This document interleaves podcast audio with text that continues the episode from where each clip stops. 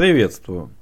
Вы слушаете радио 1С Enterprise, второй сезон, 14 эпизод. Публикация от 14 октября. Как сказали бы в стародавние времена, вот такое квадратное число 14. Это авторский подкаст, он же радиопередача. Здесь мы беседуем о различных аспектах разработки на платформе 1С предприятия. Рассказываем просто о сложном и всегда смело двигаемся туда, куда еще не заглядывали. Меня зовут Никита Зайцев. Наш проект поддерживается фирмой 1С. Профессиональное и, конечно же, разностороннее развитие специалистов нашего с вами сообщества разработчиков для вендора традиционно входит в число первых приоритетов. Тема нашей сегодняшней беседы – технология, которая называется прогрессивное веб-приложение. Я, наверное, не стану рисковать и пытаться произнести это по-английски, достаточно будет аббревиатуры PWA. Что это такое, зачем оно нужно, как оно устроено и почему эта аббревиатура, а точнее поддержка этой замечательной аббревиатуры со стороны нашей любимой технологической платформы важна, интересна для нас, как для разработчиков прикладных программных решений. Поехали. Прежде чем вводить понятие прогресса и говорить о прогрессивном веб-приложении, нам потребуется небольшой, даже, наверное, крохотный, но все-таки исторический экскурс. А что же такое веб-приложение в принципе? Откуда взялось это явление и что оно из себя представляет? Изначально никаких веб-приложений не было, а были только веб-страницы, по сути документы. И с этими страницами, как и со страницами обычной книги, можно было делать только одну простую вещь – листать. Программное обеспечение, точнее класс программного обеспечения, предназначенный для работы с HTML документами, так правильно называется веб-страница. Обратим внимание, что слово веб это насквозь неофициальное слово и ни в какой спецификации HTML оно не используется. Там используется слово документ. Так вот, для работы с этими документами был специальный класс программного обеспечения листалки, они же браузеры, от английского to browse, листать. И они были весьма простыми, действительно можно было листать, листать вперед, листать назад, листать к началу, даже кажется была кнопочка оглавления. Но время не стоит на месте, и технологии, в том числе технологии разработки программного обеспечения, тоже на месте не стоят, а двигаются. А еще точнее, двигает их прогресс. И вот здесь этот термин впервые появляется в нашем повествовании. Произошел качественный скачок в какой-то момент от набора веб-страниц, пускай уже и довольно сложных и отягощенных какими-то фрагментами поведения, мы перешли к веб-приложениям. В чем разница между веб-приложением и набором веб-страниц? В том, что веб-приложение это нечто цельное. Это цельная система, обладающая своей интерфейсной парадигмой, своим цельным поведением, описываемым определенными сценариями. Возможно, в фоне это приложение работает с какими-то базами данных, оно интегрировано с другими приложениями то есть ровно все те возможности, которые предоставляет нам обычное приложение, исполняемое операционной системой. Вот все то же самое мы получили внутри браузера, потому что веб-приложение исполняется браузером, но браузер уже играет роль не просто листалки страниц, либо отрисовщика документов, сверстанных в соответствии с определенными правилами языка разметки, но браузер представляет собой платформу для исполнения веб-приложений, ровно так же, как операционная система представляет собой платформу для исполнения приложений нативных. Какое же отношение имеет вышеизложенное к той части айтишной вселенной, где мы с вами имеем счастье обитать? Самое прямое и непосредственное. И здесь потребуется еще совсем уже крохотная и абсолютно личная небольшая часть исторического экскурса. В том уже очень-очень далеком году на самом первом тренинге, точнее на экзамене совмещенном с тренингом, где готовили и экзаменовали, а еще точнее сперва экзаменовали, а затем готовили вот такая схема подготовки э, специалистов класса эксперт по технологическим вопросам крупных внедрений. И вот нам тогда рассказывали о кроссплатформенности. Один из слушателей тренинга задал вполне ехидный вопрос. Ну хорошо, кроссплатформенность на сервере это замечательно, а вот как быть со стороной клиента, что там?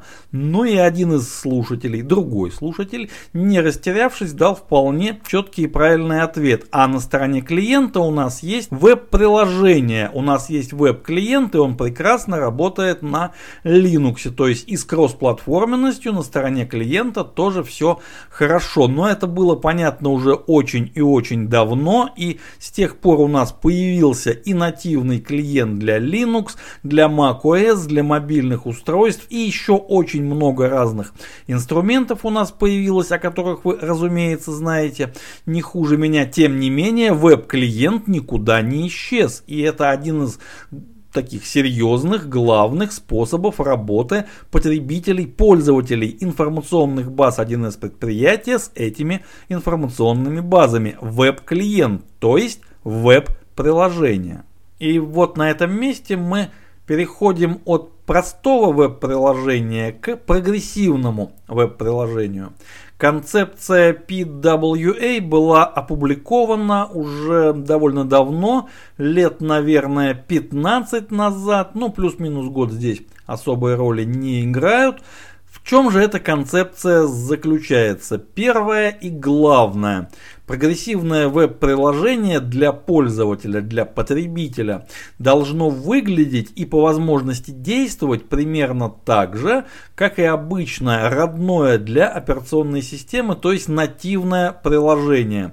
Исчезают все интерфейсные детали браузера. Пользователь видит только приложения. И это важно и с технической точки зрения, потому что листательные интерфейсные возможности могут и скорее всего войдут в критическое противоречие с внутренней интерфейсной логикой, собственно, веб-приложения. Оно же написано на каком-то языке программирования, то есть это не разметка, это программный код. Обычно их пишут на JavaScript, но наверняка и не только можно на JS написать веб-приложение. И у него есть своя интерфейсная логика, свое поведение. Простым листанием можно эту логику сломать. Поэтому все элементы браузера исключаются. Мы видим только приложение. И причем браузер, да, он знает, что он обрабатывает, исполняет прогрессивное веб-приложение и ведет себя соответственно уважительно. Но и не только браузер. Для операционной системы прогрессивное веб-приложение является тоже вполне полноценным приложением. Оно устанавливается, оно удаляется. У него есть ярлык, который можно расположить на рабочем столе, можно где-то еще.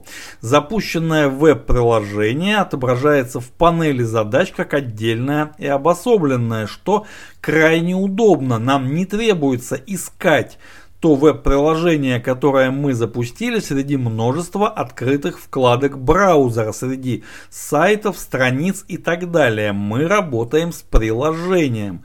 В этом смысле прогрессивное веб-приложение отстраивается от всего остального интернета или интранета, который живет внутри нашего браузера. Далее, другой важный аспект – безопасность. Прогрессивное веб-приложение будет работать только по зашифрованному протоколу, то есть только по HTTPS и только при наличии актуального и валидного действующего TSL сертификата. Ну, еще их называют по привычке SSL сертификатами, но здесь оба термина, наверное, можно считать правильными. Так вот, ну это вполне логично, потому что мы же убираем все интерфейсные детали браузера, в том числе Omnibox, и браузер, ну как минимум, не сможет визуально как-то предупредить пользователя о том, что с сертификатом что-то, по мнению браузера, не так. Поэтому только HTTPS и только валидный действующий сертификат. Иначе прогрессивное веб-приложение работать попросту откажется. Другие интересные и важные особенности, отличающие прогрессивное веб-приложение от просто веб-приложения, упрятаны под капот и, конечно же, представляют гораздо больше интерес для разработчика, чем для потребителя. Потребитель, пользователь, а мы пока смотрим на прогрессивное веб-приложение именно находясь в кресле обычного пользователя, имеет дело только с какими-то функциональными проявлениями, а вот разработчик, например, например, может, не обязан, но все-таки может для прогрессивного веб-приложения применить, ну, скажем, какие-то модели агрессивного, мне не очень нравится этот термин, не совсем понятно, кто и в адрес кого здесь проявляет агрессию, но, тем не менее, термин устоявшийся, агрессивные модели кэширования могут быть применены для PWA. Но и, конечно же, не только они, но это все уже на стороне разработчика, а мы пока что находимся еще на стороне пользователя. Хотя уже и самое время пересаживаться в кресло разработчика. Не веб-разработчика, конечно же, а разработчика прикладных информационных систем на платформе 1С предприятия. Вот именно как такому прикладному разработчику на платформе 1С, что нам нужно и важно знать о поддержке прогрессивного веб-приложения нашей любимой технологической платформой, как это работает, как нам с этим работать, если нам с этим нужно работать, что от нас требуется. Давайте разберемся. Поддержка прогрессивного веб-приложения появилась в один из предприятий, начиная с версии 8.3.18. То есть нам потребуется версия как минимум не ниже. Далее наша инфобаза должна быть, конечно же, опубликована на веб-сервере, причем взаимодействие веб-сервера с браузером должно быть реализовано по протоколу HTTPS, а сертификат должен быть годным, валидным и действующим. Все как полагается. Мы можем прямо через файл публикации в Default VRD для этого есть специальный элемент. Можем прямо при публикации указать, что мы бы хотели, чтобы веб-клиент клиент с нашей инфобазой работал именно в режиме PWA. Но это не единственная возможность. Пользователь как минимум всегда может вручную через интерфейсные средства своего браузера указать, что вот с этим веб-приложением я хочу работать как с отдельным. Браузеры это умеют и могут. Но мы можем нашему пользователю помочь установить на его операционную систему, на его устройство наше прогрессивное веб-приложение. Точнее, не то чтобы наше, но прогрессивное веб-приложение, в котором реализован веб-клиент, работающий с той инфобазой, которую мы опубликовали и предлагаем пользователю. Что для этого нужно? Очень просто. Для этого нам потребуется написать э, совсем небольшой объем очень простого программного кода.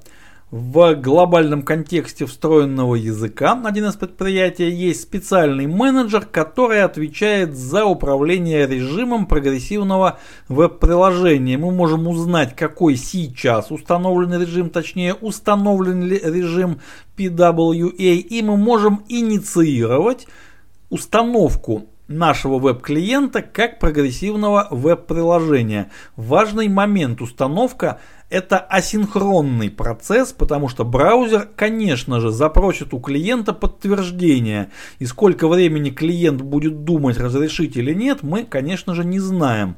Поэтому нам необходимо определить обработчик соответствующего события и в этом обработчике обработать ответ пользователя и узнать, согласился ли он запускать наше веб-приложение как прогрессивное или по какой-то причине отказался. И мы можем соответствующее решение принять, ну, например, показывать или скрывать в интерфейсе какой-то элемент, какую-то кнопочку, установить как отдельное приложение или как мы ее назовем. Больше нам, в общем-то, ничего делать не нужно. Пример такого программного кода – мы постараемся провести в нашем одноименном телеграм-канале, как, собственно, и обычно это делаем.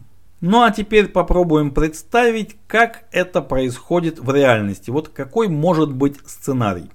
У нас есть информационная база, она опубликована на веб-сервере, HTTPS, сертификат, все как положено.